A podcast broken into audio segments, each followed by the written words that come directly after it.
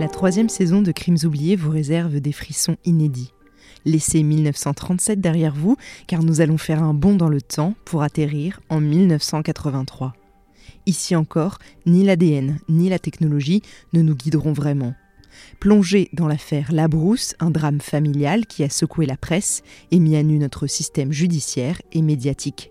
Une histoire sur laquelle chacun, dans le confort de chez lui, semble à l'époque avoir un avis bien tranché. Une nuit d'octobre, un paisible village de l'Oise est le théâtre d'une tragédie inattendue. Un repas empoisonné, une rupture qui tourne au cauchemar, une nuit d'épouvante qui laisse une famille décimée. Ensemble, nous allons partir à la rencontre d'un ex amoureux et conduit, d'une vengeance qui tourne au drame et d'une véritable lutte acharnée contre l'oubli. Suivez-moi dans ce nouveau morceau de passé où la persévérance des survivants va mener la justice vers la lumière. Même une fois le verdict tombé, la vérité peut attendre, figée dans le silence depuis des années.